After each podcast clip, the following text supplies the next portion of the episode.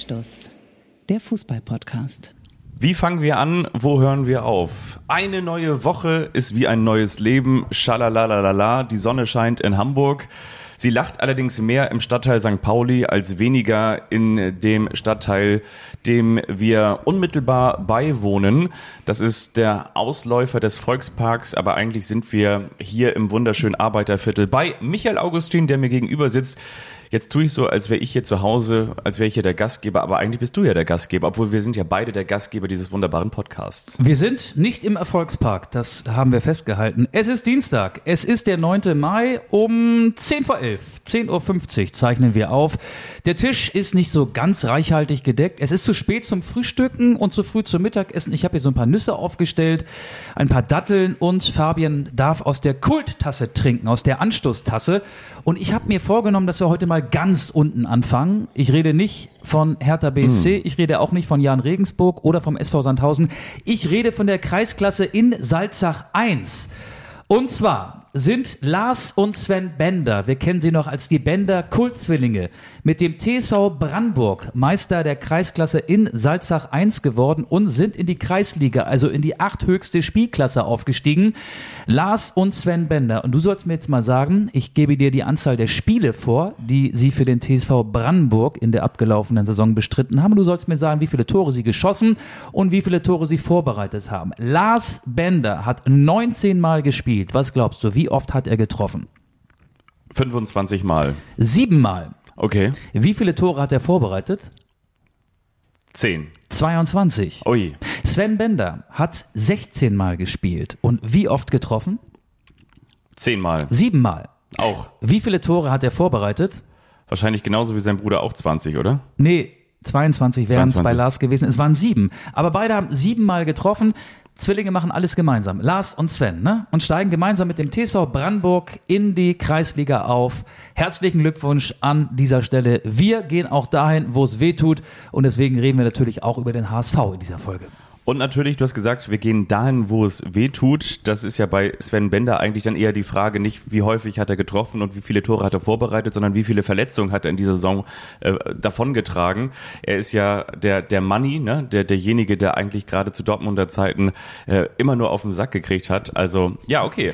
Wunderbar. Ich möchte auch noch etwas Administratives sagen, gleich zur Begrüßung. Wir haben ja nach wie vor die große Wette laufen, wer wird deutscher Meister, Borussia Dortmund oder der FC Bayern München. Björn, Ist das die Saalwette? Ja, unser Kulthörer Björn hat ja gesagt, es wird Borussia Dortmund. Auge hat gesagt, es wird der FC Bayern München und ein weiterer Kulthörer hat gesagt, ich finde es eigentlich ganz gut, dass ihr sammelt für den guten Zweck. 25 Euro war der Wetteinsatz zwischen Björn und Auge. Wir haben gesagt, wir wollen noch ein bisschen aufstocken und da hat sich unser Kulthörer Albrecht berufen gefühlt, 25 Euro zu spenden. Und ja, wir finden das sehr schön. Vielen Dank. Ähm, am Ende der Saison werden wir dann die Summe, die auch ihr vielleicht ähm, mit ankurbeln wollt, einem guten Zweck übergeben, einer karikativen Einrichtung. Das ist auf jeden Fall eine schöne Geschichte. So viel vorweg. Finde ich auch. Am Ende der Saison ist gar nicht mehr so lange hin. Heute ist der 9. Mai und am 28. Mai, also in drei Wochen, ja. In drei Wochen ist der ganze Spuk vorbei, der ganze Spaß vorbei. Also dann gibt's noch Relegationsspiele, aber dann wissen wir, wer deutscher Meister wird. Aber wir sind ja in den vergangenen Wochen äh, immer so mit der ersten Liga, mit dem Duell zwischen Bayern München und Borussia Dortmund eingestiegen. Dann sind wir in die zweite Liga abgetaucht und haben über den Aufstiegskampf gesprochen. Was hältst du davon, wenn wir heute mal ein bisschen anders, fast tagesaktuell reingehen und Eintracht Frankfurt, man könnte auch sagen Eintracht Zankfurt, ein bisschen mehr Raum geben in diesem Podcast? Es geht um Oliver Glasner und es geht um die Berichte, wo wonach er nach dem Pokalfinale dann eben nicht mehr Trainer in Frankfurt sein wird. Das berichtet der HR. Äh, der Kicker hat jetzt diese Schlagzeile auf seiner Startseite. Nachfolger Topmöller, Fragezeichen. Also Dino, nicht Klaus, Dino Topmöller. Trennung nach dem Pokalfinale, Fragezeichen. Glasner vor dem Aus in Frankfurt. Oliver Glasner und Eintracht Frankfurt werden offenbar getrennte Wege gehen. Nach dem Pokalfinale in Berlin soll Schluss sein für den SGE-Coach. Man könnte also sagen, das Glasner in Frankfurt ist nur noch halb voll oder man könnte auch sagen, wer beim Glasner sitzt, soll nicht mit Kritik werfen. So war es ja am vergangenen Wochenende nach der schallenden Ohrfeige bei der TSG bei der TSG, wie du immer zu sagen pflegst, 1899, dir ist die Tradition ja ganz besonders wichtig und der, die liegt dir ja auch am Herzen. Ja. Nachdem man ihn darauf angesprochen hat, ob seine Mannschaft nicht wollen würde oder ob seine Mannschaft nicht könne, ob seine Mannschaft mental nicht auf der Spur ist. Und da hat er nach seiner roten Karte, die er ja während des Spiels bekommen hat, gesagt, so, hört mir auf damit, hört mir auf damit, seine Mannschaft habe über 40 Spiele in dieser Saison gemacht und hört mir auf damit, sie könne einfach nicht mehr. Und da ist er mal wirklich, er ist ein sehr, zumindest wirkt er sehr höflich, ist er mal so richtig schön aus dem Sattel gegangen, aus seiner eigenen Haut gefahren. Und da hat äh, Glasner mal gezeigt, dass er ähm, ja, richtig energisch, dass er zur Schwanenmutter werden kann, wenn man an seine an seinen Nachwuchs rankommt. Ja, die Frankfurter werden ja gerne als die launische Diva vom Main bezeichnet. Man könnte sagen, Oliver Glasner ist der perfekte Trainer, Mal ähm, kritisiert er seine Mannschaft heftig und mal wirft er sich wie eine Löwenmutter vor seine Spieler oder in Frankfurt müsste man wahrscheinlich sagen, äh, wie eine Adlermutter. Schöne Grüße an Maskottchen Attila. Aber die Frage war ja nach dieser, bei der Pressekonferenz, nach dem von dir erwähnten Spiel gegen Hoffenheim, hat die Mannschaft die Chance nicht realisiert, dass sich nach den Niederlagen, äh, die sich nach den Niederlagen von Mainz 05 und Bayer Leverkusen geboten hat und dann hat er gesagt, hört auf, der Mannschaft irgendwas mit nicht kapieren oder keinen Einsatz vorzuwerfen. Jetzt erzählt erzähle ich euch mal was. Der alte Makoto Hasebe ist 39. Der spielt das dritte Mal 90 Minuten in dieser Woche am Ende der Saison, wo wir unser 43. Pflichtspiel haben. Der hat teilweise nach dem Spiel Blut im Urin, weil er so kaputt ist. Und was macht er? Er spielt wieder. Mangelnder Einsatz. Hört mir mit diesem Müll auf. Akzeptiert es mal, dass die Hoffenheimer Mannschaft gewinnen kann. Hört mir mit nicht kapiert auf. Kein Einsatz und kein Charakter. Also, das war das Zitat von Oliver Glasner, der, ja, ich glaube, in Frankfurt sicherlich auch frustriert ist, dass seine Mannschaft nach einer tollen Hinrunde Gesundheit. Hast du Probleme mit Pollenflug? Nee, eigentlich gar nicht. Okay, gut. Soll ich die Tulpen hier, die leicht welk sind, vom Tisch entfernen? Nee, ist alles wunderbar. Gut, dann mache ich weiter. Also Glasner wird ja wahrscheinlich auch registriert haben, dass die Frankfurter nach einer tollen Hinrunde, da hat sich die Eintracht in den Champions League Plätzen aufgehalten, jetzt seit zehn Spielen ohne Sieg ist, nur noch drittletzter der Rückrundentabelle ist. Der Trend ist mal wieder negativ. Frankfurt geht im Saisonendspurt die Luft aus, wie so oft, deswegen nimmt die Kritik zu. Ähm, ja, und auch sein wie soll man das nennen, seine unfaire Geste während des Spiels. Er hat ja einen Ball reingeworfen und hat somit für eine Spielunterbrechung gesorgt beim Spiel Hoffenheim-Frankfurt. Ähm, er meinte, das sei ein stiller Protest gegen die Leistung von Schiedsrichter Harm Osmers gewesen und hat dafür rot gesehen. Er kannte die Regel nicht, dass ein Offizieller, der sich zu so einer unfairen Geste hinreißen lässt, dann vom Platz fliegt. Und er ist jetzt ja auch mit einem Innenraumverbot belegt worden, darf beim nächsten Spiel eben die Mannschaft äh, nicht coachen und Stadionverbot für die nächsten drei Jahre hat er. aber äh, ich muss ganz ehrlich sagen, ich habe die Regel auch nicht gekannt, aber ein Fußballtrainer, der sowas ja jede Woche macht, sollte eigentlich wissen, was er da macht und welche Konsequenzen das haben könnte. Ja, definitiv sollte er eigentlich wissen. Auf der anderen Seite ist es wahrscheinlich auch so, dass du dich damit dann ähm, explizit auch nicht auseinandersetzt. Solltest du vielleicht machen, was er wiederum getan hat. Er hat ja auch darauf sehr, wie ich finde, weise reagiert, indem er auch gesagt hat, klar, Unwissenheit schützt vor Strafe nicht und entsprechend wurde er sanktioniert. Und ich finde, ganz generell in diesem Kontext Eintracht Frankfurt dürfen wir auch eine Sache nicht vergessen. Ich glaube, ich habe es vor zwei oder drei Folgen schon mal gesagt. Die Frage ist doch eine oder die Frage ist doch die der Priorisierung und welche Möglichkeiten hast du als Eintracht Frankfurt erfolgreich zu sein? Ich glaube, dass du es mit dem Kader, obwohl der sicherlich auch schon besser geworden ist und sicher auch in der Breite auch schon dazu gewonnen hast, hat. Aber ich glaube, du kannst als Eintracht Frankfurt nicht auf diesen berühmten drei Hochzeiten gleichermaßen erfolgreich tanzen. Sie haben jetzt zum ersten Mal in der Champions League gespielt und haben, wie ich finde, sich auch beachtlich geschlagen. Du kannst jetzt ja auch nicht als Eintracht Frankfurt-Fan oder Sympathisant davon ausgehen, dass sie sofort ins Viertelfinale oder ins Halbfinale kommen, sondern sie, sie haben sich, ähm, ich glaube, sie haben sich fürs Achtelfinale qualifiziert und das ist ja für, für Frankfurter Verhältnisse dann auch schon Gegen Neapel rausgeflogen. Genau, ein, ja. ein, ein, ein, ein Erfolg und Neapel, ne, aktueller italienischer Meister, auch eine Mannschaft, die, die sicherlich äh, deutlich höher zu bewerten ist und von daher muss man sagen, unterm Strich alles gut. Du stehst im DFB-Pokalfinale, das heißt, nach dem, ich wollte schon wieder sagen, UEFA-Cup-Sieg, aber ist auch schon ein paar Tage her, nach, der, nach dem Gewinn der Europa League hast du jetzt schon wieder die Möglichkeit, einen einen, äh, einen Pokal zu gewinnen und dich dann auch auf diesem Wege gleichzeitig für das internationale Geschäft zu qualifizieren. Und natürlich bleibt dann auch irgendwas auf der Strecke, weil wir sprechen immer über die Mentalität. Das heißt, die Spieler müssen sich auch mental erholen. Sie haben dann eben nicht die Breite im Kader. Es sind auch immer mal wieder Spieler verletzt, die dann in der Bundesliga vielleicht ja auch irgendwie mal geschont werden, damit sie in den entscheidenden Spielen, in der entscheidenden Phase der Saison auch zum Einsatz kommen können. Und dann ist es doch die Frage, wenn du, habe ich ja auch schon mal gesagt, wenn du in den vergangenen fünf Jahren, irgendwie, wenn wir nochmal mit Nico Kovac anfangen, mit dem DFB-Pokalsieg, wenn du ähm, das ähm, Abschneiden in der Europa League hast, ähm, wo sie beim FC Chelsea ausgeschieden sind, dann hast du den Erfolg in der Europa League und dann hast du jetzt schon wieder die Möglichkeit, den DFB-Pokal zu gewinnen. Ist doch die Frage, ähm, ist es dann nur eine erfolgreiche Ära Eintracht Frankfurts, wenn du gleichzeitig in der Liga noch Fünfter, Sechster, Siebter oder vielleicht sogar Vierter bist? Oder musst du einfach sagen, okay, für Platz sechs oder sieben reicht es einfach nicht. Dann ist es aber auch egal, ob wir jetzt irgendwie Zehnter, Elfter oder Zwölfter werden. Ich glaube, da gibt's noch eine zweite Ebene. Also, dass die Frankfurter, wenn sie Titel holen oder wenn sie weit kommen in den Wettbewerben wie dem DFB-Pokal, dann in der Liga nicht so gut abschneiden. Das hat's auch vor Glasner schon gegeben. 2017 war Frankfurt die schlechteste Rückrundenmannschaft, aber stand im Pokalfinale unter Nico Kovac gegen Borussia Dortmund und verlor dieses Pokalfinale knapp.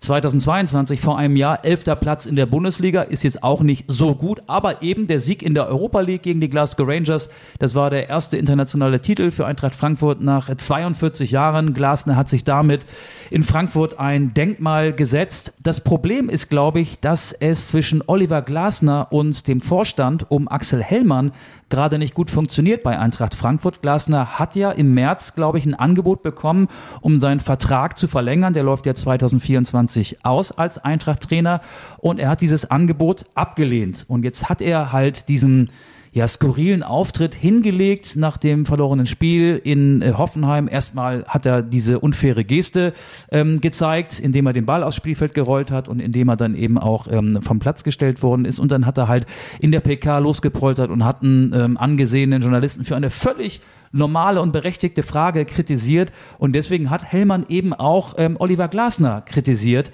Und ich glaube, das Verhältnis, das da nicht mehr funktioniert, ist maßgeblich daran beteiligt oder sorgt maßgeblich dafür, dass es mit ihm jetzt offenbar nach dem Pokalfinale, das am 3. Juni stattfindet, in Berlin gegen Leipzig, zu Ende gehen wird. Also sie raffen sich noch zusammen für das wichtigste Spiel der Saison. Aber generell ist ja die Frage erlaubt. Ähm, zählen nur Titel, da muss man sagen, ey, Glasner hat mit dem Europa League-Sieg einen unfassbar wichtigen Titel für Frankfurt geholt und er kann ja in seiner oder in der, in der darauffolgenden Saison, in der aktuellen Saison, jetzt 2023 noch Pokalsieger werden mit Eintracht Frankfurt, ist es dann nicht egal, ob die Mannschaft äh, 9., 11., 12., 13. wird in der Bundesliga oder muss man eben in beiden Wettbewerben performen? Ähm, ich glaube, am Ende zählen nur die Titel. Ich glaube aber, das wäre alles kein Problem, dieser sportliche Hänger, der mal wieder in einer Rückrunde äh, bei Eintracht Frankfurt zu beobachten ist, wenn das Verhältnis zwischen dem Vorstand auf der einen Seite und Glasner auf der anderen Seite in Ordnung wäre. Das heißt, wenn wir jetzt nochmal zurückspulen, war möglicherweise Jörg Schmatke doch gar nicht der ausschlaggebende Punkt beim VfL Wolfsburg, sondern möglicherweise Stinkstiefel Oliver Glasner. Ich glaube, dass wir genau eine solche... Jörg Schmatke soll jetzt beim FC Liverpool Sportdirektor werden. Ne? ja, wer auch sonst. Wahnsinn. Aber ich meine, diese Konstellation hatten wir doch schon ganz häufig. Diese Konstellation, dass du einen Sportvorstand hast oder von mir aus auch einen Sportdirektor und einen Trainer oder du hast von mir aus auch eine Führungsperson und einen Trainer, die vermeintlich nicht miteinander harmonieren. Und damit setzt du den möglicherweise gesamten Erfolg deines Vereins aufs Spiel, weil es um persönliche Animositäten geht. Und genau diesen Fehler droht jetzt auch Eintracht Frankfurt zu machen, weil wenn du dir das anguckst, also ich finde, die Mannschaft, die, die folgt schon Oliver Glasner. Ich glaube, wie gesagt, sie ist in der Breite nicht stark genug, um gut im DFB-Pokal zu performen, um gut in, in der Champions League zu performen und gleichzeitig am Sonntag drauf dann wieder in der Bundesliga auswärts bei Hoffenheim ähm, dann eben auch zu bestehen. Ich glaube, das, das, das kann diese Mannschaft zumindest auf Dauer nicht. Sie hat es natürlich auch gezeigt in Phasen, dass es auch funktioniert, aber auf Dauer ist der Kader dann einfach nicht breit genug und dass du das jetzt aufs Spiel setzt, weil der eine mit dem anderen nicht kann. Ich meine, du gehst doch normalerweise durch gute und auch durch schlechte Zeiten und dass der Trainer vielleicht auch mal angefasst ist in einer solchen Situation, in einer solchen Phase und dass der vielleicht ja auch mal einen Fehler macht, den er dann am Ende ja auch einräumt, hat gesagt, so, ja, ich habe ähm, diesen stillen Protest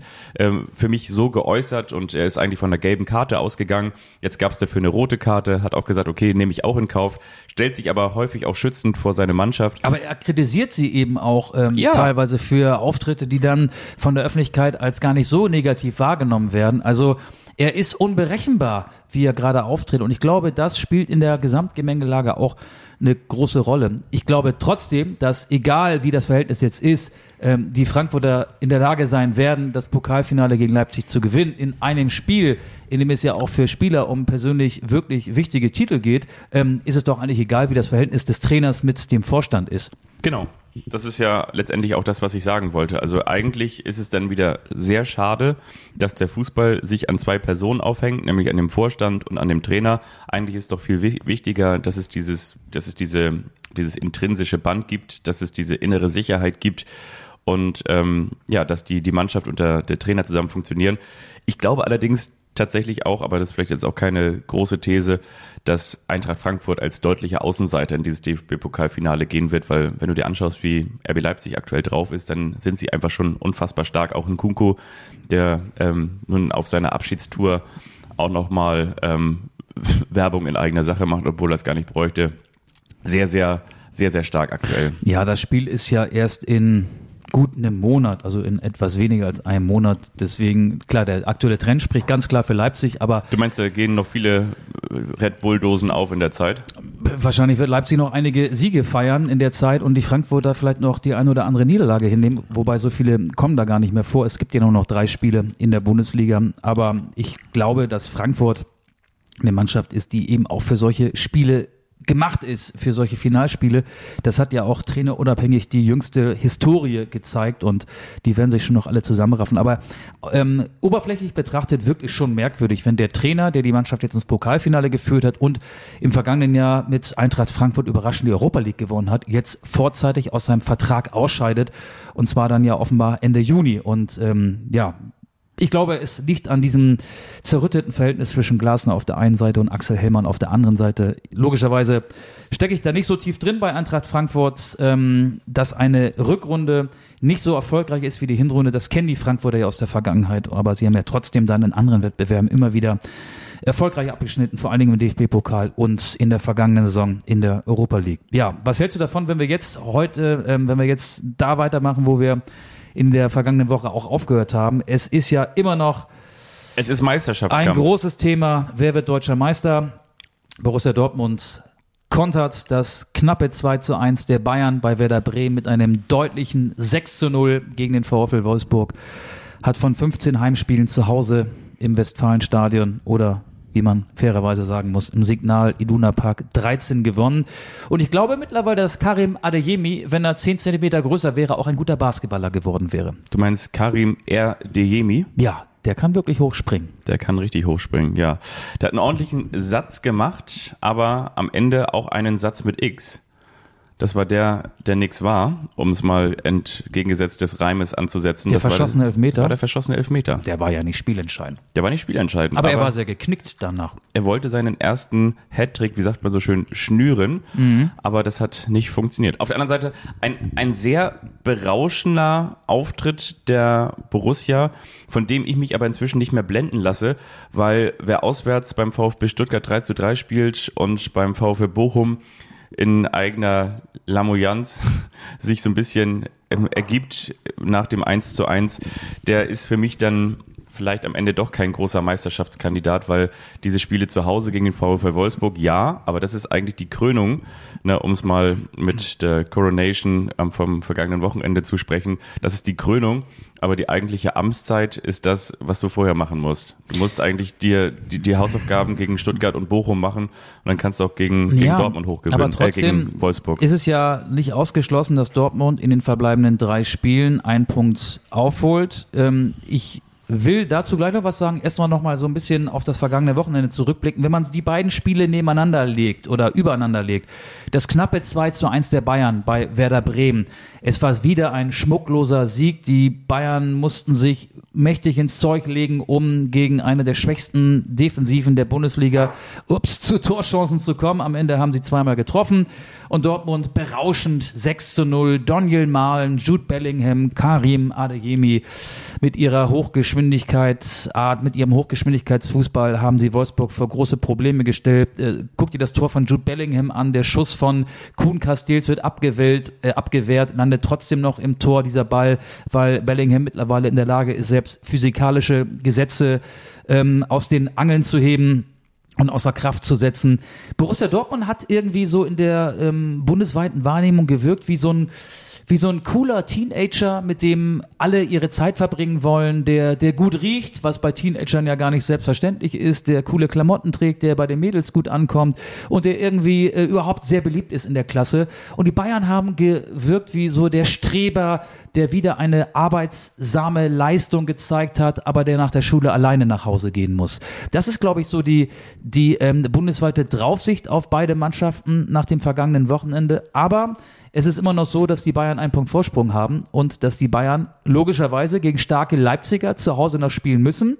Und viele sagen ja, RB Leipzig könnte jetzt die Mannschaft sein, die die Meisterschaft entscheidet, denen einige auch einen Sieg dann ähm, zutrauen. Also die Bayern müssen in Leipzig antreten. Ähm, und vielleicht werden da sogar einige an dem Wochenende für RB Leipzig sein, die sonst eher äh, der, der, den Rasenballern Niederlagen wünschen, um Dortmund zum Meister zu machen. Jetzt ist es erstmal so, dass Dortmund gegen Mönchengladbach zu Hause spielt, ähm, der FC Bayern zu Hause gegen Schalke.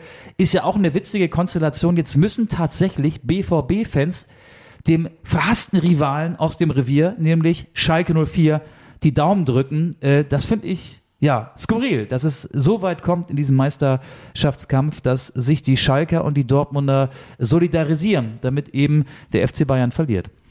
Also ich glaube nicht, dass sie sich solidarisieren werden, aber Für 90 Minuten schon. Ja, ja, genau. Auf der einen Seite sind es die Dortmunder, die den Schalkern die Daumen drücken und auf der anderen Seite sind es die Schalker, die ganz genau wissen, okay, wenn wir jetzt, äh, ich sage mal, das wäre ja schon, das wäre schon eine, eine mittelschwere Überraschung, wenn Biltinho in der 114. Minute der Nachspielzeit möglicherweise dann auch zum 1 zu 1 träfe, dann, dann wüsste man höchstwahrscheinlich, obwohl auch wiederum, ja, auch das wiederum nichts heißen sollte. Aber auf der anderen Seite wüsste man auf jeden Fall, dass man Borussia Dortmund eine sehr, sehr große Chance gegeben hätte, weil es ist ja so ähnlich wie diese Konstellation Bayern in Mainz und dann Dortmund zu Hause gegen Frankfurt. Das ist auch wieder das 18:30-Spiel. Das heißt, Borussia Dortmund kann erst einmal so die, die zweite Halbzeit oder die erste Halbzeit noch so ein bisschen über sich ergehen lassen, bevor man dann selber ran muss.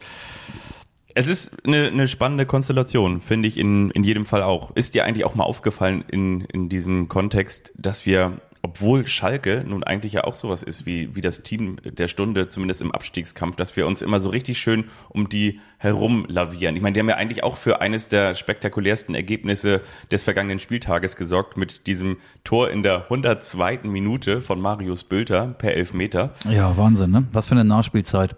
Unfassbar, ja. Ja, ja, also Schalke hat unter Thomas Reis auf jeden Fall ähm, einen Aufwärtstrend hingelegt und steht jetzt überm Strich. Aber ich will noch mal kurz die Natürlich. drei Gegner erwähnen, gegen die Borussia Dortmund und Bayern München noch antreten müssen. Dortmund zu Hause gegen Gladbach, auswärts in Augsburg, zu Hause gegen Mainz, die Bayern zu Hause gegen Schalke, auswärts in Leipzig und dann auswärts in Köln. Ich glaube ganz fest, dass Devi Selke jetzt schon vom Spiegel steht und den Torjubel übt. Glaubst du? Ja. Kann passieren. Ich glaube aber trotzdem, dass die Bayern Meister werden. Davy gegen Goliath. So wird's kommen am letzten Spieltag. Ich glaube trotzdem, und da greife ich nochmal die Wette Ja. zwischen Björn und mir auf. Ähm, natürlich, wenn man einmal eine Wette annimmt und äh, zuschlägt, also virtuell zuschlägt. Wir haben uns jetzt nicht im wahren Leben die Hand gereicht, aber ich habe natürlich, bin, habe mich auf seine Wette eingelassen. Ich bleibe natürlich dabei. Ja, klar. Die Bayern gewinnen schmucklos, klar, gegen Hertha und jetzt auch schmucklos in Bremen, aber auch solche Erfolge bringen am Ende drei Punkte. Und Dortmund hat jetzt mal wieder berauschend gespielt, das Ganze aber nach einer enttäuschenden Vorstellung, vom Ergebnis her enttäuschenden Vorstellung in der Vorwoche beim VfL Bochum. Ich traue, wie sagt man so schön, dem Braten bei Borussia Dortmund nicht, was die mentale Verfassung dieser Mannschaft angeht.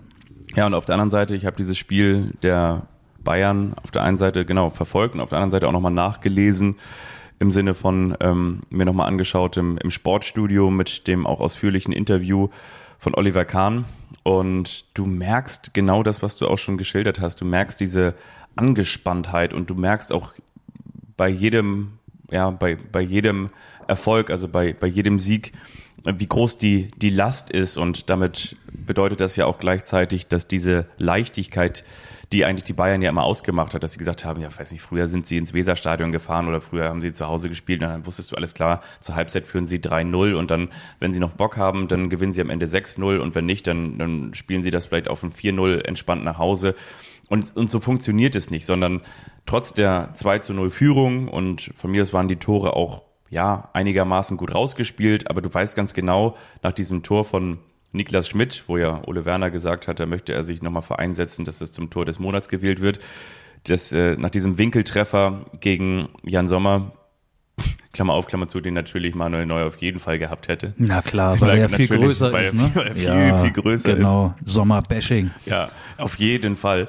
Nein, und äh, du hast sofort gemerkt, dass, dass, dass diese Mannschaft, also dass, dass dass der FC Bayern München mit, mit solchen Rückschlägen in Anführungsstrichen oder mit, mit solchen ähm, Gegentoren eben nicht mehr so souverän umgehen kann, sondern dass sich danach dann auch ein Oliver Kahn hinstellt und das ja auch zugibt, weil normalerweise war ja irgendwie die breite Brust der Bayern immer vorhanden und wir sind der FC Bayern München und dass ein Oliver Kahn danach im Interview sagt, so ja und auch dieses Spiel, ah, da dachte ich irgendwie beim, beim Gegentreffer, ah, jetzt geht das hier vielleicht wieder los, das Gezitter und möglicherweise, also die Bayern, die sind nicht nur verwundbar, sondern sie sind angeschlagen, sie sind wie so ein, wie so ein Bambi, dass du irgendwie ähm, aus Versehen, ähm, während du durch den Wald gefahren bist, angefahren hast und jetzt äh, versucht dieses angefahrene Bambi noch irgendwie wieder nach Hause zu kommen, weiß wohl, man kann das überleben, aber man muss trotzdem erstmal angeschlagen wieder äh, in das heimische Revier humpeln, um dann irgendwie die, die Wunden zu lecken und zu gucken, wie kommen wir jetzt aus dieser Situation wieder raus. Jamal Musiala ist ja das Bambi, ne? Spitzname mhm. Bambi, der ja. ist auch nicht mehr so gut drauf wie in der Hinrunde. Die Bayern sind generell nicht mehr so gut drauf wie nach der WM in Katar, äh, wie vor der WM in Katar.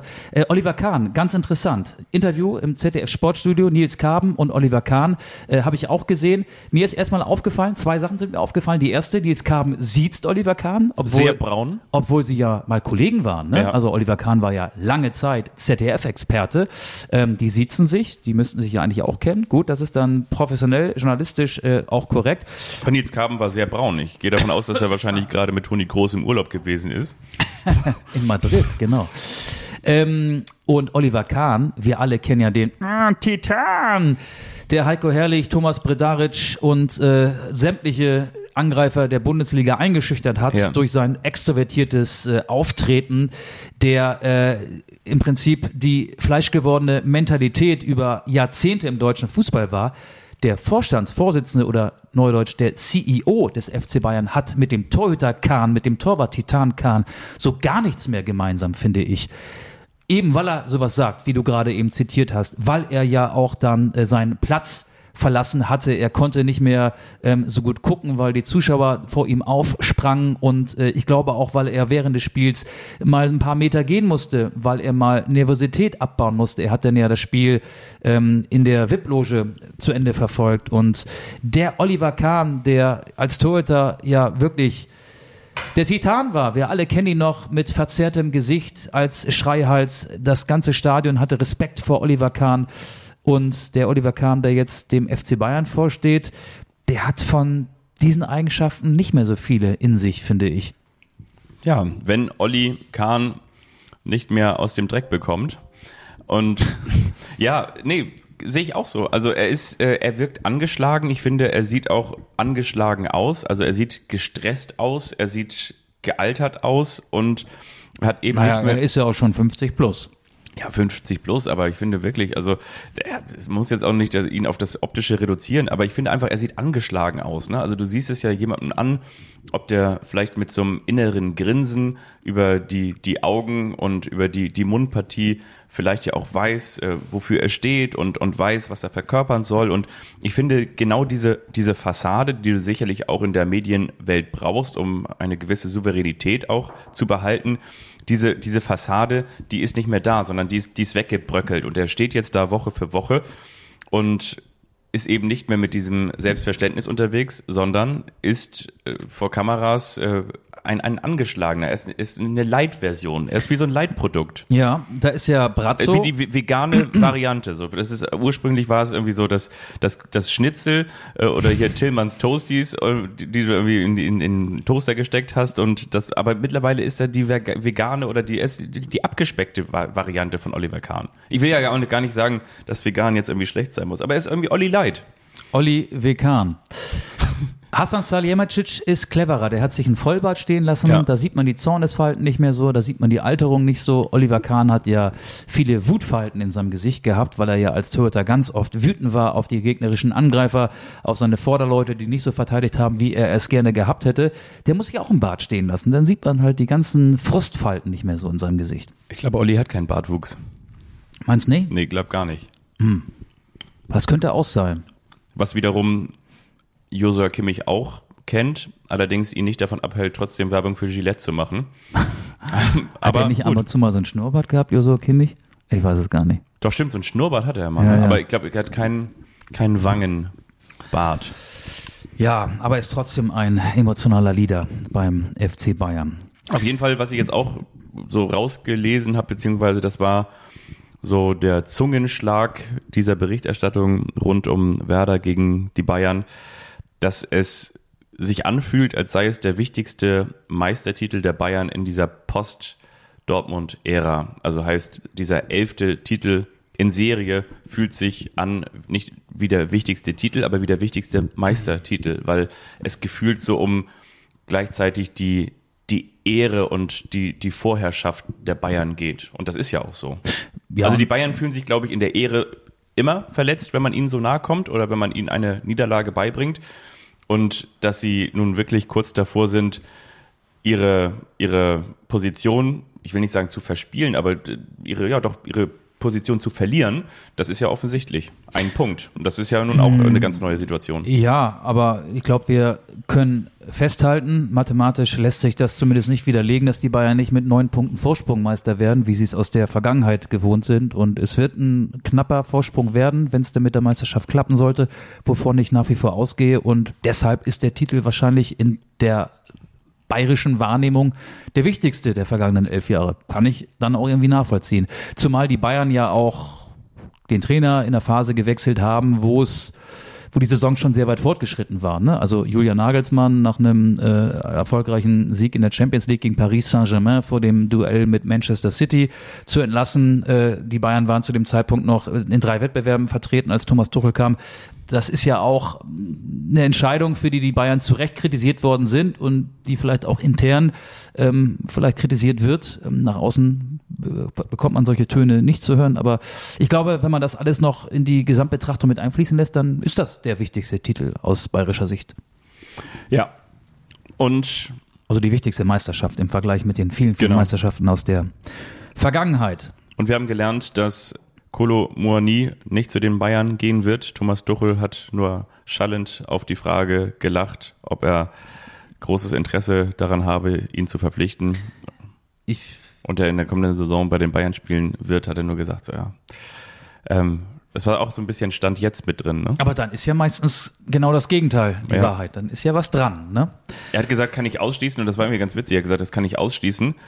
Ähm, und wenn es nicht so wäre, würde ich es Ihnen auch nicht sagen. ich finde übrigens auch, aber dann können wir auch einen Punkt oder von mir ist auch einen Haken dran machen. Oder ein Komma. Von mir ist auch ein Komma hintersetzen. Thomas Tuchel wirkt auch auf mich jetzt schon ramponiert und angeschlagen, weil, weil der natürlich auch weiß, dass es alles andere als das, was so sein eigenes Selbstverständnis widerspiegelt. Er ist ja der Perfektionist und das, was die Bayern zeigen, ist ja alles andere als perfekt. Und Oliver Kahn hat dazu ja auch nochmal gesagt, äh, steht hinter der Trainerentscheidung, muss er natürlich auch machen. Äh, und jetzt soll auch nicht mehr wieder über Julian Nagelsmann gesprochen werden. Thomas Tuchel muss sich natürlich, äh, obwohl die Bayern jetzt ja gewonnen haben, wir dürfen ja nicht vergessen, ein 2 zu 1 in Bremen, egal ob es schmucklos war, ob es knapp war, bringt äh, immerhin noch drei Punkte. Und Thomas Tuchel muss sich trotzdem immer wieder dazu äußern, dass Thomas Müller eben auf der Bank sitzt, dass Sadio Mané von Anfang an spielt und dann wird er gefragt, äh, war das Spiel in Bremen etwa auch kein Thomas Müller Spiel? Damit hat er ja zweimal äh, in der Champions League bei den Spielen gegen Manchester City ähm, begründet, warum Müller eben nur draußen saß, weil er eben nicht so der Tempospieler ist, sondern eher im letzten Drittel gefährlich ist, wenn er mit seinen Stachsigen ähm, ja schlecht voraus zu ahnen Aktion den Gegner vor Schwierigkeiten stellt. Und trotzdem muss er sich jetzt auch eben nach solchen knappen Siegen wie zuletzt in Bremen diese Frage anhören. Und ja, das gehört halt auch dazu. Und ich glaube, auf solche Fragen hat Thomas Tuchel überhaupt keinen Bock. Der muss sich, glaube ich, ganz oft auf die Zunge beißen, wenn er mit solchen Fragen dann konfrontiert wird. Ja, definitiv. Ich habe übrigens auch noch mal gerade nachgeschaut, während du das so wunderbar geschildert hast dass äh, in diesem Jahr ja nicht die letzten beiden Spieltage parallel laufen, sondern nur der letzte. Ja, finde ich schade. Finde ich auch sehr schade, weil das war doch eigentlich immer der, der große Kult, die große ARD-Bundesliga-Konferenz. Neun auf einen Schlag. Neun auf einen ja. Streich und extra lang und XXL. Sie ja. es ist 17.12 Uhr, Sie hören die ARD-Bundesliga-Konferenz. Aber naja. Die gibt es dieses Jahr, ähm, anders vermarktet. aber trotzdem, aber dann nur am 34. Spieltag. Die gibt es ja immer, aber am 34. Spieltag mit allen neun Spielen. Ich möchte mit dir jetzt gerne über den FC Bayern der zweiten Liga sprechen, über Darmstadt 98. Ich möchte mich lobend über Darmstadt 98 äußern. Darmstadt hat ja 0 zu 3 gegen St. Pauli verloren. Du kannst dir vorstellen, dass ich mich über das Ergebnis gefreut habe. Ich fand es aber auch toll, wie Thorsten Lieberknecht anschließend vor die Mikrofone und Fernsehkameras getreten ist. Er hat nämlich Größe gezeigt in der Niederlage und hat gesagt, wir müssen respektieren und akzeptieren, dass wir gegen einen starken Gegner verloren haben. Und Marcel Schuhen, der Torhüter von Darmstadt 98, hat gesagt, das sei die beste Mannschaft, gegen die Darmstadt in der Rückrunde bisher gespielt hätte, der FC St. Pauli. Zoom in den Volkspark am Freitag spielt der HSV nur unentschieden gegen Paderborn. Oder was heißt nur unentschieden? Es war leistungsgerecht, denn Paderborn war in den ersten 10, 15 Minuten unfassbar stark. Hätte 2-0 vorne liegen können. Tim Walter hat gesagt, ein Punkt ist nicht unser Anspruch, aber wir haben noch drei Spiele und alles in der eigenen Hand. Wir gehen unseren Weg weiter. Und ich finde, an diesem Wochenende ist mal wieder so deutlich geworden, wie Trainer, die ja um dasselbe Ziel spielen, um den Aufstieg in die Bundesliga, wie sie ähm, ja, mit dem Fairplay-Gedanken umgehen. Walter ist verbissen, kommt überhaupt nicht oder käme nie auf die Idee, dem Gegner auch mal Respekt für eine gute Leistung entgegenzubringen.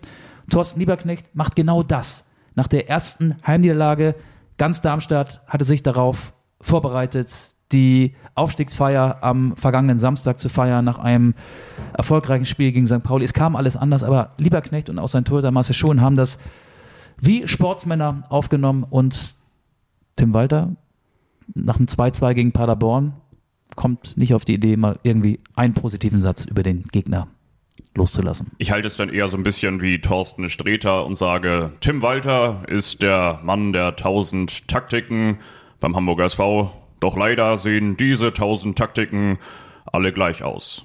Er versucht seinen Hamburger SV aus der zweiten Liga wegzudenken doch leider gelingt es ihm jedes Wochenende aufs Neue nicht.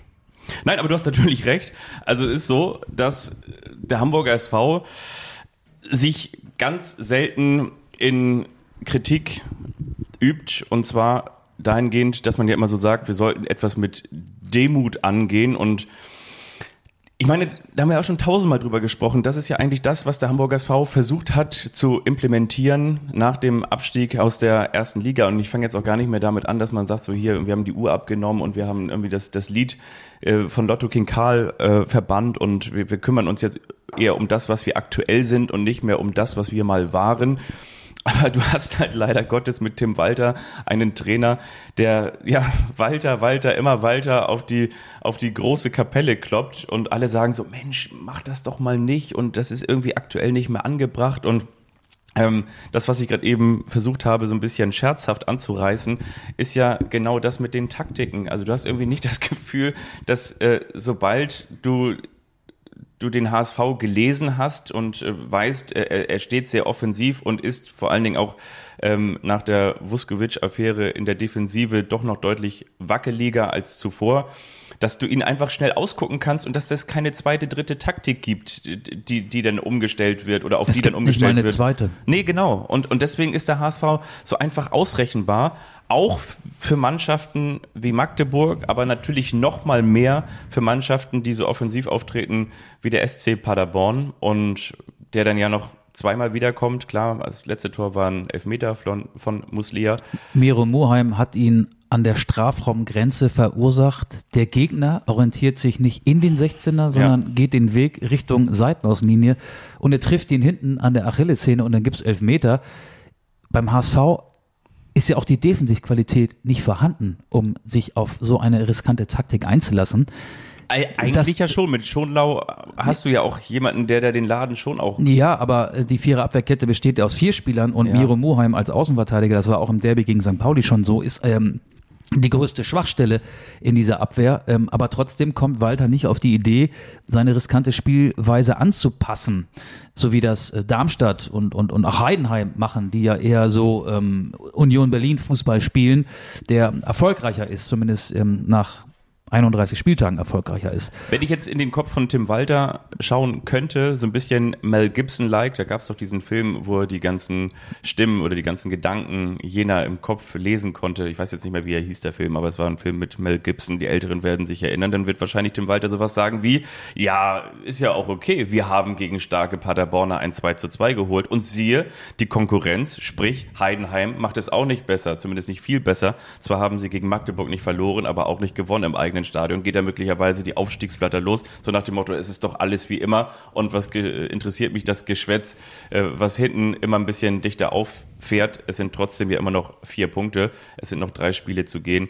Also ich glaube, Tim Walter hat den Rückspiegel seines Autos abmontiert und sieht gar nicht, was Düsseldorf und, und äh, der FC St. Pauli hinten auf der Überholspur machen, ob sie näher kommen oder nicht. Ich glaube, er kümmert sich nur um sich und solche Ergebnisse wie Heidenheim gegen Magdeburg spielen ihm natürlich auch in die Karten, obwohl das natürlich deutlich davon ablenkt, äh, was das eigene, äh, ich will nicht sagen Fehlverhalten, aber das eigene, ja, das eigene Niveau momentan im, im, im Kampf um den Aufstieg angeht. Der HSV hat von den vergangenen elf Spielen drei gewonnen und es Ja. gibt, glaube ich, in der zweiten Liga in der Rückrunde nur sechs Mannschaften, die noch mehr Gegentore kassiert haben als der HSV in diesem Jahr. Es kann ja am kommenden Spieltag zur Konstellation kommen. St. Pauli spielt am Samstag um 20.30 Uhr gegen Düsseldorf. Der Sieger wäre bis auf einen Punkt dran. Wollen wir das im Olympischen H- Feuer gucken, HSV? wir beide, oder bist du im Stadion? Ja, ich, da sage ich gleich noch was zu. Und der HSV spielt halt am Tag darauf, am Sonntag bei Jan Regensburg, ähm, beim Tabellenvorletzten, der natürlich dann mal langsam gewinnen muss, um dann noch äh, eine Chance auf den Klassenerhalt zu haben. Ganz kurz, was wäre das, wenn Jan Regensburg gegen den HSV gewinnt? Das wäre der Jahnsinn. Das wäre nichts weniger als der Jahnsinn. Ähm, ich habe, wenn du mich jetzt als St. Pauli-Sympathisant fragen würdest, ein mulmiges Gefühl, so ähnlich wie vor dem Spiel von St. Pauli gegen Eintracht Braunschweig vor ein paar Wochen. Das war das äh, letzte Spiel vor dem Derby. Und wenn St. Pauli das gewinnt, dann wären es nur noch drei Punkte Rückstand vor dem Derby im Volkspark gegen den HSV. Das war so die äh, weit verbreitete Stimmungslage rund um den FC St. Pauli herum. Jetzt ist die Stimmungslage so, äh, ein Sieg gegen Düsseldorf und es wäre nur ein Punkt vor dem Spiel des HSV bei Jan Regensburg. Und deswegen habe ich da kein gutes Gefühl. Äh, Das ist jetzt äh, eine sehr subjektive und nicht faktenbasierte Erklärung, aber deswegen habe ich vor dem Spiel zwischen St. Pauli und Düsseldorf äh, kein so gutes Gefühl für den FC St. Pauli. Ja, ähm, ich bin am Samstag, das verlangt ja auch immer eine Hörerin, dass wir sagen, wo wir sind. Ich bin in Wolfsburg, Wolfsburg-Hoffenheim. Dazu habe ich zwei Sachen. Ähm, erstmal Wolfsburg-Hoffenheim. Das ist ja El Plastico? El Plastico oder auf jeden Fall ein Spiel, das vielleicht nicht so viele Zuschauer ins Stadion locken wird. Ich möchte mit dir jetzt die Zuschauerzahl tippen. Wir, schrei wir schreiben jetzt hier die Zuschauer, oder ich schreibe sie auf ich, und, und werde das dann überprüfen am Samstag. Was glaubst du, wie viele Zuschauer werden am Samstag 15.30 Uhr zum Spiel VfL Wolfsburg gegen die TSG Hoffenheim kommen? 18.651. Ich sage, es werden auf jeden Fall mehr als 20.000, weil das Wetter soll schön werden und in Wolfsburg äh, werden auch immer die mit dazugerechnet, die ja eh dann ähm, Karten haben. Ähm, ich sage, die Zuschauerzahl wird 20.003 sein. Also das sind immer die Drillinge, die VfL Wolfsburg Drillinge, Ja. beliebtes Schnittbild im Fernsehen, ähm, die werden dann halt die drei sein. 20.003 Zuschauer werden kommen, sag ich, du sagst 18.651 Zuschauer werden kommen. Wenn alle drei kommen, ist es denn das Dreisamtstadion? Ja, das wird ja vom SC Freiburg zumindest von der Profimannschaft nicht mehr genutzt. Ich finde aber, das heißt auch Schwarzwaldstadion mittlerweile, ne? Genau. Europapark. Ja, das neue, aber das äh, alte heißt Schwarzwaldstadion, glaube ich. Ähm, Nach- ich. Ich ich versuche bei beiden Spielen zu sein. Also Ja? ich hätte eine Karte für St. Pauli gegen Düsseldorf, Anstoß, Anstoß 2030 Ja. und muss halt äh, mich beeilen, wenn ich dann von Wolfsburg nach Hause fahre. Ich werde im Wedding sein. Und zwar nicht im Berliner Wedding, sondern beim Wedding meiner Schwester. Und äh, von daher, ähm, ja, ich werde mir das aber bestimmt äh, via Ticker mal zu Gemüte führen. Via Kicker-Ticker. Via Kicker-Ticker, auf jeden Fall, ja. Ja, ich, also was natürlich jetzt aus Verfolgersicht, aus HSV-Sicht wäre es natürlich super. Aus Verfolgersicht wäre es natürlich bitter, wenn es jetzt ein Unentschieden würde. Ne? Daniel Ginzek gegen seine alte Truppe. Rufen Hennings auch. Rufen Hennings auch. Der kommt wie gerufen. Und von daher, ja, aber ich, ich, ich weiß es nicht. Also ich hätte jetzt noch vor dem vergangenen Spieltag gesagt, Fortuna Düsseldorf deutlich spielstärker. Aber wenn du dir das angeguckt hast, wie der FC St. Pauli gegen dieses Darmstadt gespielt hat, dann war das schon einfach wirklich eine Machtdemonstration. Auf der anderen Seite muss man auch ganz ehrlich sagen, Defensiv stark. Ne? Und ähm, jetzt, jetzt kommt was. Ich möchte da an dieser Stelle gerne die Mopo, die Hamburger Morgenpost, Ja. zitieren. Das war sensationell. Elias Saad, viertes Zweitligaspiel, zweiter Treffer. Unfassbar stark im 1 gegen 1. Der hat früher Futsal gespielt. Ja. Diesen Hallenfußball. Deswegen ist der technisch auf Ball, ne? engstem Raum so gut. Der war Futsal-Nationalspieler und äh, kam in der Winterpause vom SC Norderstedt aus der Regionalliga zum FC St. Pauli und hat im Derby getroffen, hat jetzt getroffen, das vierte Spiel, unbekümmert, so stark im 1 gegen 1. Wenn die Darmstädter in die Zweikämpfe kamen mit Saad, dann war es danach oft Foul und Freistoß für St. Pauli. Das war wirklich sensationell und da haben die Mopo-Redakteure genau meinen Humor getroffen, den Anstoßhumor. definitiv. Das heißt, ähm, es gibt jetzt ja keine Wette zwischen dir und Björn, aber glaubst du, der Hamburger SV verspielt noch den Relegationsplatz? Nein, der Nein. HSV wird Dritter, HSV wird Dritter. glaube ich, ja. Und dann geht's in die, in die Playoffs. Dann geht's in die Relegation, aber ey, da frag mich gerade nicht gegen wen. Also ich habe so ein bisschen ein VfB Stuttgart-Gefühl, aber das wechselt auch jede Woche. Aber glaubst du denn, dass, dass Heidenheim da unbeschadet durchkommt? Weil ich meine, guck mal, die haben jetzt ja, Ja, auch so einen An. Anflug von Flatter gezeigt. Na, die haben 0-0 gegen Magdeburg Ja. gespielt. Der HSV hat zweimal gegen Magdeburg verloren. Also die Genau. haben in einem Spiel mehr Punkte geholt als der HSV in zwei Spielen gegen Heidenheim. Also in diesem einen Spiel. Ich, Aber weiß nicht, mehr, ich weiß nicht mehr, wie das Hinspiel zwischen Magdeburg und Heidenheim ausging. Aber kommendes Wochenende, du hast es angesprochen, der HSV beim Jansen und Heidenheim auswärts in Paderborn. Das ist auch für mich kein Spiel, was die Heidenheimer unbedingt gewinnen müssen. Nee, aber der HSV in Regensburg, ähm, der HSV mit dieser riskanten Spielweise und mit der Drucksituation, der, der Druck nimmt ja von Woche zu Woche zu beim HSV. Und Jan Regensburg hat die perfekte Außenseiterrolle und äh, Regensburg hat mal vor vielen, vielen Jahren, ich glaube 5 zu 0 im Volkspark gewonnen. Das spielt alles keine Rolle mehr. Ich traue den Regensburger zu, dass sie dem HSV Punkte abnehmen. Ich sage jetzt nicht, dass Regen, Regensburg gewinnen wird, aber der HSV ist überhaupt nicht stabil. Nur drei Siege aus den vergangenen elf Spielen und äh, für mich ist das kein HSV-Sieg, den man jetzt hier fest einlocken müsste. Der HSV hat da absolutes Strauchelpotenzial. Und dann wäre selbst ein Unentschieden zwischen Paderborn und Heidenheim oder vielleicht auch eine Niederlage von Heidenheim in Paderborn gar nicht so gravierend, wie es jetzt vielleicht den Anschein haben mag. Okay, okay. Ich bin gespannt. Und das ist ja auch das Schöne an dieser Zeit, wenn es draußen immer wärmer wird, wo man eigentlich so das Gefühl hat, so, ach, eigentlich jetzt, jetzt könnte die Bundesliga-Saison oder könnten die Bundesligen noch so gerne noch so 10, 15 Spieltage dauern, so im, im Longsleeve. Ja, ne? ja aber, aber, Stadion. aber auch erst seit gestern, am vergangenen Wochenende. Ich war, Ja. ich will immer sagen, wo ich Samstag war. Ich war Samstag in der Nähe von Schwarzenberg-Grande auf einem, Auf dem Grandplatz. auf einem Kinderfest. okay. Ähm, da war so ein Erlebnisbauernhof und es gab einen Kita-Ausflug meiner jüngeren Tochter.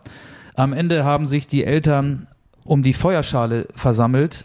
Nicht, weil sie ähm, ihre Kinder anfeuern wollten, sondern weil sie sich wärmen wollten. Es war neun Grad kalt. Ich habe ganz viele Menschen mit Winterjacken und Mützen gesehen. Ich hatte selber keine Mütze auf, aber meine Winterjacke dabei, die danach auch noch zwei Tage nach Feuer gestunken hat.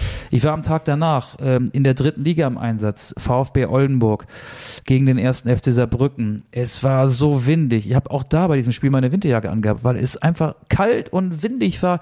Ich hoffe, dass dieses Wetter, wir reden jetzt ja über einen äh, schönen Frühlingstag, wie viel Grad haben wir heute hier? 16, 17 in Hamburg, die Sonne scheint. Das Wetter gerne noch die letzten paar Spieltage in der Bundesliga. Aber es ist jetzt ja nicht so, dass mit dem Wechsel von April auf Mai hier der Frühling ausgebrochen ist. Am vergangenen Wochenende hatte dieser Frühling noch ganz viel Winteraroma zu bieten. Hier ist euer Podcast für die Wettervoraussicht für heute, für morgen und für übermorgen. Wir sind eure Wetter-App. Wir sind eure Wetter-App für die Ohren, definitiv. Und äh, ich dachte nämlich gerade eben, als du gesagt hast, du warst auf einem Erlebnisbauernhof, dass du mal wieder beim Heimspiel des SV Meppen warst. Bei Miro Muheim? Nein, du warst tatsächlich beim VfL Oldenburg. Das ist ja auf der anderen Seite auch so ein kleiner Erlebnisbauernhof da für die Region, oder? Ja, da war ich Sonntag. Und Samstag war Ja. ich wirklich in der Nähe von Schwarzenbeck ähm, in. Schleswig-Holstein auf einem Erlebnisbauernhof. Das war ein Erlebnis. Das ist die Autobahnabfahrt mit einem Erlebnisbauernhof, Schwarzenbeck-Grande. Genau. Richtig, richtig. Katsche, von Katsche Schwarzenbeck. Ja, der hat da seine Fußstapfen hinterlassen. Da du gerade schon Katja Schwarzenbeck ansprichst, Ja. ich will nicht ganz so weit zurückgehen, aber ich habe mir was ausgedacht für unsere Kultrubrik. Du wirst Ohren machen und Augen wahrscheinlich auch. Dann lass uns die starten. Machen wir.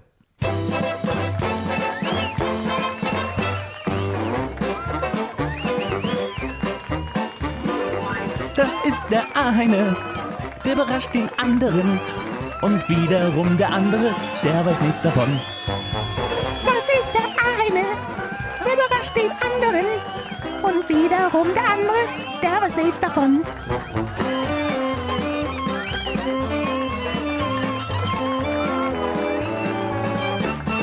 Der eine überrascht den anderen. Wunderbar. Dann bin ich gespannt, wenn du so loslegst wie die häufig zitierte Feuerwehr. Dann möchte ich bitte, Mi- Michael, dass du auch anfängst. Du bist, darf man das sagen, wann du geboren wurdest? Darf man sagen. 1984. Ja. Ähm, ich hoffe, dass das schon deine Zeit war, so als Sieht man. Fußballfan. Man denkt 74, aber Es geht um die 84. Saison 1997, 98. Fabian versucht die letzten Tropfen Kaffee hier in die Kulttasse zu kippen. Es waren maximal drei Tropfen. Soll ich noch einen machen? Aber Nee. ich kann nicht gleichzeitig Podcast Alles und gut. Kaffee machen. Ich mache dir nachher noch einen, nachdem wir auf Stopp gedrückt haben. Also es geht um das Du war mal ganz kurz, wie denn früher die, die Moni gesagt hat, die bei meiner Mutter am Vormittag zum zweiten Frühstück zu Besuch war. Du, aber nur, wenn du auch noch einen mittrinkst. würde ich machen. Ne? Aber nur, wenn du auch noch einen mittrinkst. Würde ich Für mich machen. brauchst du nicht extra einen aufsetzen, nur wenn du auch noch einen mittrinkst. Das wäre dann mein vierter heute. Eieiei, ich kann heute Nacht wieder nicht schlafen. Aber ich wollte sagen, wir gehen ins Jahr 1997, 98, in die Saison 97, 98. Das Wunder der Roten Teufel. Vor 25 Jahren wurde der erste FC Kaiserslautern als Aufsteiger deutscher Meister, unter anderem auch durch zwei Siege gegen den FC Bayern. Es gibt eine ganz tolle Doku darüber, Der 45 erste Minuten. Sieg war am ersten Spieltag durch ein Tor von Michael Schönberg. Richtig. 1-0 im Olympiastadion. Ja, genau. So, und es gibt eine tolle Doku in der ARD-Mediathek ähm, zu diesem Thema und darum geht es auch bei mir in diesem kleinen Quiz. Ich möchte mit dir so ein paar Spieler der Lauterer Meisterelf durchgehen. Du sollst sie ähm, raten. Oder in dem Fall, ist, manchmal ist es auch so, ich gebe dir einen Namen vor und du sollst eine Frage zu ihm beantworten. Ja. Im Tor stand Andreas Reinke. Das ist richtig. Andreas Reinke hat danach noch für welchen Verein gespielt? Für Hansa Rostock. Nein, für Werder Bremen. Richtig, ja. Und hat vorher, Ne, aber er hat doch in der Nähe von Rostock jetzt so einen Bauernhof. In Güstrow. Ne? In Güstrow, Genau. ja. Nee, genau, für, natürlich für Werder Bremen. und vorher hat er für welchen Hamburger Verein gespielt? Ich glaube, er hat für, war das nicht sowohl als auch? Er hat für, so- sowohl für den Hamburger SV als auch für den FC St. Pauli gespielt, ne? Das stimmt. Genau. Das war schon mal gut. Jetzt suche ich einen Abwehrspieler. Ein Abwehrspieler, der ein resoluter Verteidiger war, hat man damals noch Mandecker gesagt, der vor allen Dingen wegen seiner Frisur aufgefallen ist. Radoslav Lattal? Nee, der war bei Schalke 04. Äh, Meine ich auch nicht. Äh, ähm, äh, äh, Ka- Katlitz?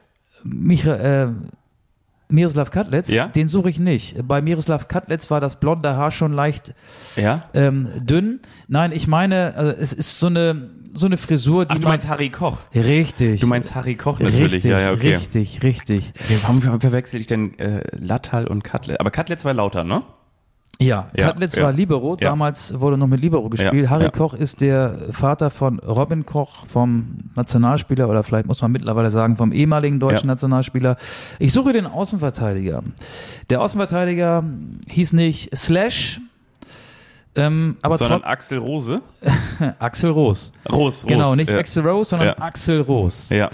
Jetzt suche ich einen Mann, der hat wichtige Tore geschossen. Olaf Marschall. Der hat ist Däne und hat auch für Hannover 96 mal ein wichtiges Tor geschossen. Und es könnte sein, dass dieser Name vor wenigen Minuten schon mal in diesem Podcast gefallen Schönberg. ist. Michael Schönberg. Genau. Stimmt, Hannover. Der Star dieser Truppe war ein Spieler, der insgesamt in seiner langen Laufbahn dreimal sogar für den FCK spielte.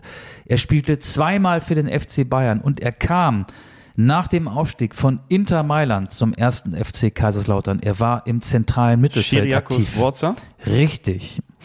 Jetzt kommen wir zum Küken. Damals, Jahrgang 76, war er in der Saison 97, 98 das FCK-Küken, obwohl Küken ja eher so ähm, blonde oder gelbe Haare Marco haben. Reich? Seine Haare, nein, seine Haare waren dunkel und er hat danach den Weg zu einer Weltkarriere eingeschlagen. Er wechselte weiter zu Bayer Leverkusen, zum FC Bayern. Er spielte für den FC Chelsea. Er spielte, glaube ich, wenn ich mich- Ballack, Ballack, Ballack, Ja. natürlich. Ja, ja richtig. klar. Genau, richtig. Michi Ballack.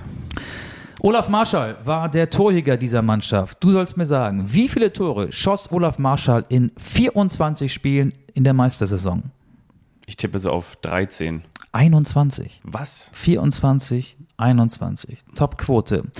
Jetzt suche ich einen Spieler, der könnte von seinem Äußeren auch locker als Bonds-Bösewicht durchgehen, wenn man sich Panini-Bilder aus der Zeit anguckt.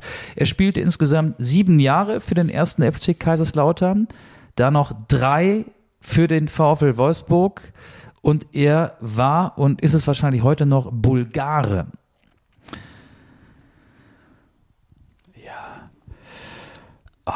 Sein Nachname fängt mit H an, obwohl man das H gar nicht so hört, sondern eher so ein Ja. Ristoff? Ja, Marian Ristov. Marian Ristov, Marian ne? Ristov. Ja, ja. Sehr, sehr gut. Marian Ristoff, ja. So, und Trainer, das wirst du wissen, dieser Meistermannschaft war wer? König Otto. Genau. Weißt du, wie lange er den FCK trainiert hat? Also wie lange noch nach dem Meistertitel 1998? Ich glaube nicht mehr so lange. Ich glaube, weiß nicht, waren das noch irgendwie noch anderthalb Jahre oder so? Ja, gar nicht verkehrt. Bis Oktober 2000. Ja. Damals hat Otto Reagel gesagt, er wolle den FCK in der deutschen und europäischen Spitze etablieren. Und bei einem 1 zu 1 zu Hause am Betzenberg gegen Cottbus, gegen Energie Cottbus, gab es Otto Rausrufe und danach trat er zurück. Quizfrage. Wer wurde sein Nachfolger?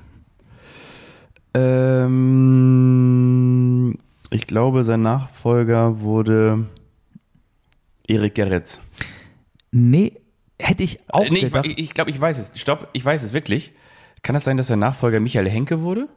Nee, also auf den, der Name Okay. ist auch eng mit dem ersten FC Kaiserslautern verknüpft, aber man hat ihn gar nicht mal so als Trainer in Erinnerung, vielleicht eher so als äh, WM-Helden 1990, weil er ein sehr wichtiges Tor im Finale gegen Argentinien erzielt hat. Andi Brehme? Andi Brehme. Andi Brehme war dann noch bis August 2002 Trainer beim FCK. Dann kam Karl-Heinz Emich als Interimstrainer und dann kam Erik Gerritz. Ah, so rum. So rum. Ja, okay.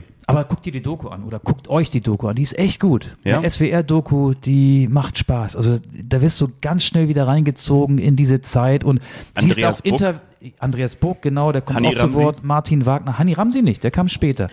Ähm, aber Otto Reagel, auch in Interviews aus heutiger Sicht würde man sagen, wie unangenehm. Der war so von sich überzeugt und so belehrend und so patzig gegenüber Journalisten. Und äh, ja, König Otto, also ich stehe über allen anderen, das hat er auch mit jedem Statement verkörpert. Ähm, mir war gar nicht mehr so klar, natürlich war er ein Held, wie unangenehm Otto Rehagel gewesen ist. Also der hat sich ja oft so äh, als Anstreicher philosophisch dargestellt und hat den Journalisten oder auch allen, die es äh, hören oder auch nicht hören wollten, den Fußball erklärt. Und das kommt da auch ganz gut zum Vorschein in dieser Doku. Ich weiß, was du meinst und ich finde auch, ist, also Arroganz ist immer ein schlecht, schlechtes Stilmittel. Aber, ähm, nee, auch kein Aber. Ähm, bei ihm ist es natürlich so, dass, dass ihm der Erfolg leider immer recht gegeben hat. So, ne? Ich meine, weißt du, wer mit dem ersten FC Kaiserslautern, Entschuldigung, nach dem Aufstieg deutscher Meister wird und mit Griechenland Europameister wird, Mit Werder Bremen deutscher Meister, aber erfolgreich war er nicht beim FC Bayern. das stimmt. Da wurde er nach einem, ich glaube, 0 zu 0 gegen Hansa Rostock entlassen. Das war ja das Ding auch, ne? Er wurde als äh, Trainer der Bayern entlassen. Da sind wir jetzt in der Saison 96, 97, 95, 96, 96, 96, 96, ja. 97 hat der FCK ihn dann verpflichtet Ja, okay. als Zweitligist. Otto Rehagel, der große ehemalige Bayern-Trainer, ging in die zweite Liga, hat mit dem FCK den sofortigen Wiederaufstieg geschafft und dann eben in der Saison, über die wir gerade gesprochen haben, 97, 98, die Meisterschaft geholt. Das ist natürlich auch eine unfassbare Geschichte, ne? Also wirklich eine unfassbare Geschichte. Du wirst beim FC Bayern entlassen, gehst in die zweite Liga, ne? Ja. Also von, von, vom FC Bayern München in die zweite Liga. Nach dem Statt- erstmaligen Abstieg Ja. des ersten FC Kaiserslautern, Ja. Gründungsmitglied, 63 dabei gewesen, immer dabei gewesen in der ersten Liga, 33 Jahre. Ähm, Andi Brehme und Rudi Völler sitzen Weinend, weinend, genau. Arm in Arm. Ja, richtig, richtig. Das Bild ist natürlich auch in der Doku drin, ähm, ist da zu sehen. Und äh, der FCK war natürlich eine viel größere Nummer Ja. als ähm, Zweitligist, als erstmaliger Zweitligist in der Saison 96, 97. Ja, aber die Doku ist gut und das Quiz hast du auch gut erledigt. Ja, vielen Dank. Dann habe ich auch ein kleines Quiz, das war wirklich sehr, sehr schön. Und ich habe auch ein Quiz vorbereitet und zwar geht es um Spieler. Aus aktuellem Anlass auch um Spieler, die zum Teil nur im Ausland, deutsche Nationalspieler oder deutsche Spieler, die zum Teil nur im Ausland, aber vor allen Dingen auch im Ausland. Also das heißt, die müssen nicht nur im Ausland erfolgreich gewesen sein, aber auch im Ausland sind sie sehr erfolgreich. Ich bin gerade Meister geworden. Und zwar möchte ich dir noch ein paar Tipps mit an die Hand geben. Im Juniorenbereich, ich bin geboren in Herford. Ich bin ein deutsch-italienischer Fußballer. Ich spielte in der Jugend unter anderem für SPVG Hiddenhausen, für den SV Sundern, für den SV Enger Westerenger, für JSG Kirchenlängern Stift, Er muss ja beim SSC Neapel spielen, ne? Und Suchst du Diego Demme? im Herrenbereich wechselte ich dann über Arminia Bielefeld, den SC Paderborn, zu RB Leipzig. Diego Demme. Und ich bin Diego Demme. Der heißt wahrscheinlich auch Diego, weil sein Vater ein großer Maradona-Fan war, nehme ich mal an. Kann ich auch mir überlegen. Und Diego dann Demme. spielt er ausgerechnet für den SSC Neapel, aber das hat er ja auch damals gesagt, als er ging. War sogar mal Nationalspieler. Für ihn schließt sich Ja. ein Kreis. Kleine Zusatzquizfrage, du hast es gerade schon gespoilert. Wie viele Länderspiele machte ich für Deutschland? Eins. Richtig. Das ist richtig. Als nächstes suchen wir einen Spieler, der auch gerade im Ausland zu großem Erfolg kam. Ich spielte. Heißt der Pascal Groß? Nein. Der spielt bei Brighton Hove and Albion und ist wirklich erfolgreich. Also nicht Meister, aber Stammspieler über seit vielen Jahren schon. Der ist nicht gesucht. Ich wurde geboren im selben Jahr wie Fabian Wittke. Das schreibe ich mir immer groß auf die Fahnen. Also 1984. Geboren in Ost-Berlin, Biesdorf. Ich spielte in der Jugend unter anderem für den VfB Fortuna Biesdorf und auch für den ersten FC Union Berlin. Ich machte insgesamt für die deutsche Fußballnationalmannschaft 19 Länderspiele und schoss dabei zwei Tore. Während meiner Vereinslaufbahn spielte ich unter anderem für den FC Chelsea, den FC Middlesbrough, für Stoke City und Meister wurde ich mit Leicester City. Oh. Warte mal. Also es ist nicht Skodran Mustavi? Richtig, Ist das nicht, ne? ist es nicht. Nee, genau. Ich wurde bei der Fußball-Weltmeisterschaft in Deutschland Dritter. Ach so, äh, klar. Ähm, Robert Huth. Richtig, Ja, klar. Hut ab. Ja, klar. Mein Name ist Robert Huth. Dann schauen wir mal weiter. Auch ich feierte im Ausland einen Meisterschaftserfolg. Ich spielte in der Jugend, geboren 1981, übrigens in München. Ich spielte in der Jugend unter anderem für TSV 1860 Rosenheim und die SPV GG Unterhaching. Spielvereinigung, kannst du auch sagen. Bei den Herren spielte ich bei Wacker Burghausen in Deutschland und auch beim ersten FC Köln. Aber ich spielte insgesamt Ich weiß, wer das ist. 181 Mal für Brisbane Thomas Roar. Bräuch. Thomas Mein Name Bräuch. ist- Mozart. Der Mozart. Thomas Bräuch. Ich bin Thomas Bräuch. Wollen wir noch mal ganz kurz auf die Den habe ich kennengelernt bei der WM in Katar. und Netter Typ. ja Weiß viel über Fußball. australischer Meister 2011, 2012 und 2014. Das ist gar nicht schlecht, dass der viel über Fußball weiß, wenn er jetzt so als Experte für die ARD unterwegs ist, oder? Ja, der, der macht das gut. Nominierung als PFA Team of the Year 2011, 2012 und 2014. Er macht das gut. Wie war das? Ich, nach wie vor ein, eines meiner Lieblingszitate in Bezug auf Fußballer. Da sagt die Mutter doch in diesem Film von Ayosha Pause, da ist der Bengel so talentiert und so schlau und dann wird er Fußballer. Ne? Also es war irgendwie so, so schön, dass die wirklich gesagt hat, und dann wird der Fußballer, der ist so schlau und dann wird der Fußballer. Herrlich. Immer noch schlau. Immer noch schlau und nicht mehr Fußballer. Also, wen suchen wir? Ich wurde geboren in Neustadt an der Aisch. Ich bin ein deutsch-amerikanischer Fußballer. Ich spielte in der Jugend unter anderem für TSV Neustadt Aisch Welches Geburtsjahr? I 93 und unter anderem auch für die SPVGG, für die Spielvereinigung. Kräuter Fürth und die SG Quelle Fürth spielte ich auch. Ah. 2009, 2011. Meine Quelle. Dann ging ich allerdings in das College-Team nach Amerika und zwar zu den Providence Friars. Never gehört. Im Herrenbereich spielte ich unter anderem für den FC Eintracht Bamberg, aber dann ging meine große Karriere los. Ich spielte für Atlanta United, für DC United und für die Vancouver Whitecaps. Zwei Spiele 2023 für die US-amerikanische Nationalmannschaft. Meine Ja, Erfolge sind kanadischer Meister, US Open-Sieger 2019 und MLS Cup-Sieger 2018. US Open ist Tennis, ne? Das hast du da.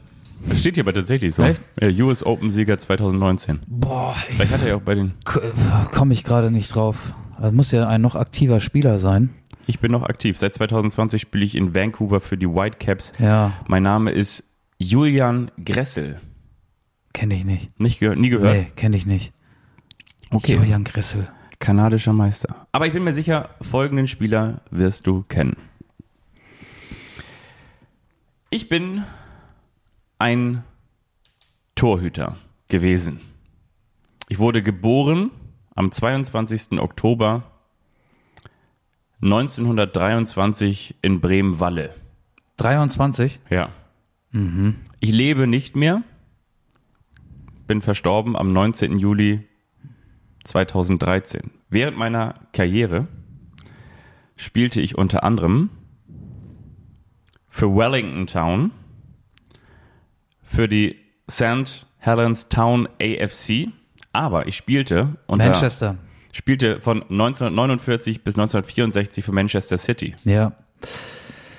Ja, ich weiß, wer es ist, aber der Name ist gerade verschwunden. Eigentlich heiße ich Bernhard Karl, Ach, Trautmann. aber genannt Ja, ja. werde ich Bert. Trautmann, Bert Trautmann. Bert Trautmann. Bert Trautmann, ja, richtig. Ein Hero in England. Ein absoluter Hero. From Zero aus Bremen-Walle to Hero. Kannst du noch zwei? Ja. Oh, Obwohl ich hätte sogar noch drei. Ich habe sogar noch drei. Gimme, gimme all, gimme more. Okay. Ich spielte im Herrenbereich Nur ganz kurz. Einmal in der Fußball-Bundesliga. Ansonsten waren meine Stationen, geboren 1992, der FC Everton, Sampdoria Genua, der FC Valencia, Skodra Mustavi. der FC Arsenal Skoda Mustavi. Schalke 04 am Ende in der Abstiegssaison. und danach nochmal Ude Levante. er durch den eigenen Strafraum. 20 Skodra Länderspiele. Kommt aus der HSV-Jugend. Hat beim HSV gespielt in der Jugend oder in der zweiten Mannschaft. Das stimmt. Juniorenbereich 2006 bis 2009 beim Hamburger SV, davor beim SV Rothenburg. Siehst du wohl? Kommt ursprünglich aus Hessen. Jetzt hab ich noch einen. Den kennst du aber bestimmt. Mustavi auch. Meine große Laufbahn ging auch so richtig erst im Ausland los. In Deutschland tat ich mich schwer. Ich machte ein Spiel für Benfica Lissabon, 13 als Leihspieler für FC Red Bull Salzburg, ehe ich zu Brøndby IF Kopenhagen ging. Für Brøndby machte ich 106 Spiele und schoss dabei 24 Tore. Inzwischen bin ich so gut, aber eben nicht mehr in Dänemark, sondern in den USA bei Nashville SC, dass ich sogar mal kurz darüber Hani nachgedacht Mukta? habe, Hani Mukta? ob ich für die WM in Katar nicht möglicherweise auch in Frage käme. Hani Mukta, ne? Mein Name ist Hani Mukta. Ja, Torschützenkönig 2022, dänischer Pokalsieger 2018, österreichischer Meister 2016, österreichischer Cupsieger 2016, portugiesischer Meister, na gut, mit einem Einsatz 2015. Und Bei Hertha anderem- war er auch, meine ich. Bei Hertha war auch deutscher B-Jugendmeister, aber das wollte ich natürlich nicht als erstes verraten, weil dann wärst du möglicherweise. Hertha ist ein Sanierungsfall, haben wir gar nicht drüber gesprochen. aber da haben wir letzte Woche drüber gesprochen. Die Berg- und Palfahrt geht weiter. Die, die Lizenz ist in Gefahr, angeblich. So, jetzt habe ich dich völlig aus dem Konzept gebracht. ich bin ein häufig, Senden wir noch? ja, ich bin ein Wandervogel. Ich wurde 1987 in Winsen an der Luhe geboren. Oh, das ist nicht weit von Hamburg Ich entfernt. bin momentan ein, WL, Verein, wilder Landwirt. ich bin ein vereinsloser deutsch-brasilianischer Fußballspieler. Ich spielte in der Jugend mal beim Hamburger SV, unter anderem aber auch beim SC Concordia von 1907, beim SC 4 und Marschlande, beim VfL Maschen und beim Lüneburger SK. Ehe ich, ehe ich die große Weltkarriere startete und unter anderem beim VfB Lübeck spielte, bei IFK Marienham, bei Sabah FA, bei FF Jaro, bei, bei Tromsø ILF, bei FF Jaro wieder, bei Al-Ali Kairo. Ich spielte auch beim FC Lahti und bei Kokolan Palo Vaikot. Also bei Lübeck äh, müsste es klingeln vielleicht, äh, aber ja, irgendeiner, der keine große Nummer ist in Deutschland, oder? Ich bin keine große Nummer in Deutschland, aber Wel- Welches Geburtsjahr? ich bin ein Weltenbummler, wie ich im Buche stehe. Ich kam viel rum, vor allem in Ländern, die nicht gerade für Fußball der Extraklasse bekannt sind, wie Malaysia, Ägypten, Iran, hauptsächlich Finnland. Denn dort spielte ich als Deutsch-Brasilianer ähm, mehrere Jahre lang und war 2014 sogar einer der fünf wertvollsten Spieler in der Vaikausi-Liga. Hat der einen Doppelnamen? Nein. Ah, okay. Und zwar war ich einer der fünf wertvollsten Spieler mit einem Marktwert von 500.000 Euro. In Skandinavien bin ich als zentraler Mittelfeldspieler bekannt. In Deutschland kennen mich nur echte Fanatiker. Inzwischen bin ich 33 Jahre und vereinslos ein Star, wie gesagt, in Finnland. Mein Name ist Hendrik Helmke. Ich bin kein echter Fanatiker. Ich habe noch nie von Henrik Helmke gehört. Ich auch nicht, bis ich das recherchiert habe. Ja, aber das hat dich doch einen halben Vormittag gekostet, diese Recherche. Nö, Ne? nicht mal. Ne? Das habe ich so aus dem Ärmel geschüttelt. So, sollen wir die Spesenkasse öffnen, damit wir dich dementsprechend honorieren? Ja. Damit überhaupt mal jemand Die irgendwie was die honoriert, was ich mache. Ja. die, die wir ja auf unserer Saisonabschlussfahrt immer Oh auf ja. den Kopf hauen. Ja. Ne? Da Und- könnt ihr euch übrigens wieder auf das große, das große HR-SWR Special einstellen. Da wird es wahrscheinlich möglicherweise in diesem Jahr wieder was geben, wenn wir daran denken, die, die Sachen mitzunehmen. Ne? Ja, genau, richtig. Aber nur dann. Mal gucken, was die Saison noch so zu bieten hat. Und auf dieser Mannschaftsfahrt werden wir natürlich die Spotify-Playlist, unsere Anstoßliste, rauf und runter hören. Von mir gibt es einen Song, der bezieht sich auf unser Eingangsthema, auf Eintracht Frankfurt. Vom Rödelheim Hartrein-Projekt, wenn es nicht hart ist. Kennst du noch das Rödelheim Hartrein-Projekt? Nee, was ist das? Das war so in, der, in den 90er Jahren, äh, als die Fantastischen Vier als erste Deutsch-Hip-Hop-Band aufkam. Das Rödelheim Hartrein-Projekt aus Frankfurt mit Schwester S, mit Sabrina Settler, Ja. hat halt versucht, ähm, am Thron der Fanta 4 zu rütteln und ich glaube, der Stern leuchtete nicht wirklich lange am Hip-Hop-Himmel, aber in Frankfurt weiß man was mit dem Rödelheim Hartreim-Projekt anzufangen. Wenn es nicht hart ist, ist es nicht das Projekt. Das ist mein Beitrag. Das Leben ist hart, aber wir sind härter. Das ist das Motto im Wedding. Und ich packe rauf Wedding Day von Brenda Fancy. Das ist ähm, anlässlich der Hochzeit meiner Schwester. Liebe Grüße an dieser Stelle. Und an euch bleibt uns fröhlich. Und wie ich sagen würde, mit den Worten von Thorsten Sträter, machen Sie es gut. Was hast du mit Thorsten Sträter heute? Weiß ich auch nicht. Habe ich vorhin zufälligerweise äh, was gehört. Und dann dachte ich mir, vielleicht kann ich das auch mal nachmachen. Thorsten Sträter. Interessiert er sich für Fußball? Ich glaube, der kommt aus der Nähe von Dortmund, ne? Dann ist er garantiert Schalke-Fan. Sind doch jetzt ganz viele Dortmunder, weil ja Schalke am Wochenende gegen die Bayern ran muss. Ja, schön, dass ihr dabei gewesen seid. Kommt gut durch die restliche Woche. Wir hören uns nächste Woche wieder. Auf Wiederhören. Tschüss.